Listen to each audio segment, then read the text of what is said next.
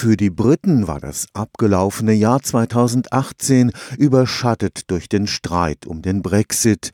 Die anhaltende Unsicherheit über die Zukunft Großbritanniens kostet Arbeitsplätze, Investitionen werden aufgeschoben, das britische Pfund ist unter Druck.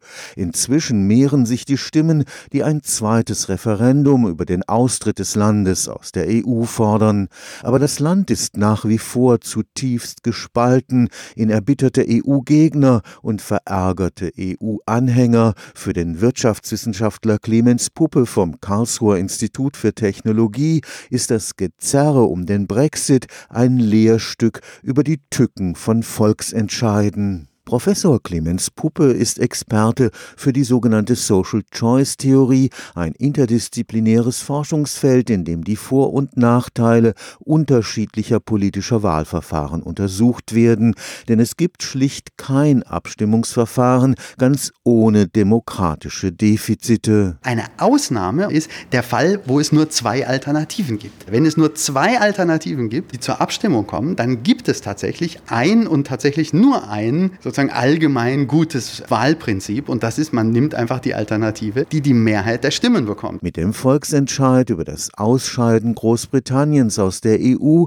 hat man das im Juni 2016 versucht raus oder drin bleiben. Das waren zwei Alternativen und man stimmt für eine von beiden. Einfacher kann es nicht gehen. Aber die Frage ist tatsächlich, soll man der Bevölkerung eine Frage von solch schwerwiegender Bedeutung zur Entscheidung vorlegen, haben die Wähler wirklich die nötige Information, um hier ein informiertes Urteil abzugeben? Kann es nicht passieren, so aus einer aktuellen Stimmung her wird dann mal gesagt, jetzt im Fall von Brexit, ich finde, es ist alles irgendwie unzufriedenstellend, die Situation, jetzt wähle ich mal einfach dafür, dass alles anders wird. Die zweite wichtige Frage, wer geht eigentlich zur Wahl? Und wenn man dann hört, dass gerade bei dieser Frage die alten Leute sozusagen die Entscheidung getroffen haben und für den Austritt gestimmt haben und die jungen Leute, die den Austritt dann tatsächlich erleiden müssen langfristig, nicht zur Wahl gegangen sind, obwohl sie lieber in der EU geblieben wären, dann bekommt man doch ernsthafte Zweifel daran, ob das gut ist, so einen Volksentscheid über solche Fragen zu machen.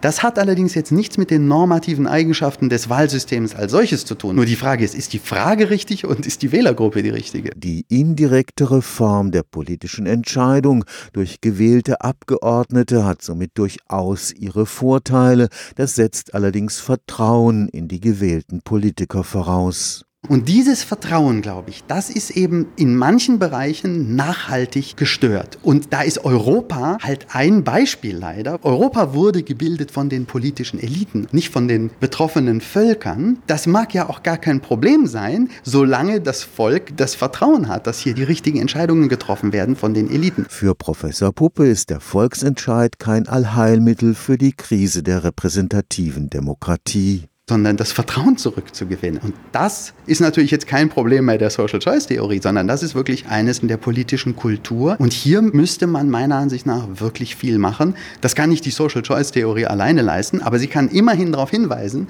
dass es auch sehr auf die Frage ankommt, für welche Wählerschaft die Frage wirklich eine geeignete Entscheidungsfrage ist. Stefan Fuchs, Karlsruher Institut für Technologie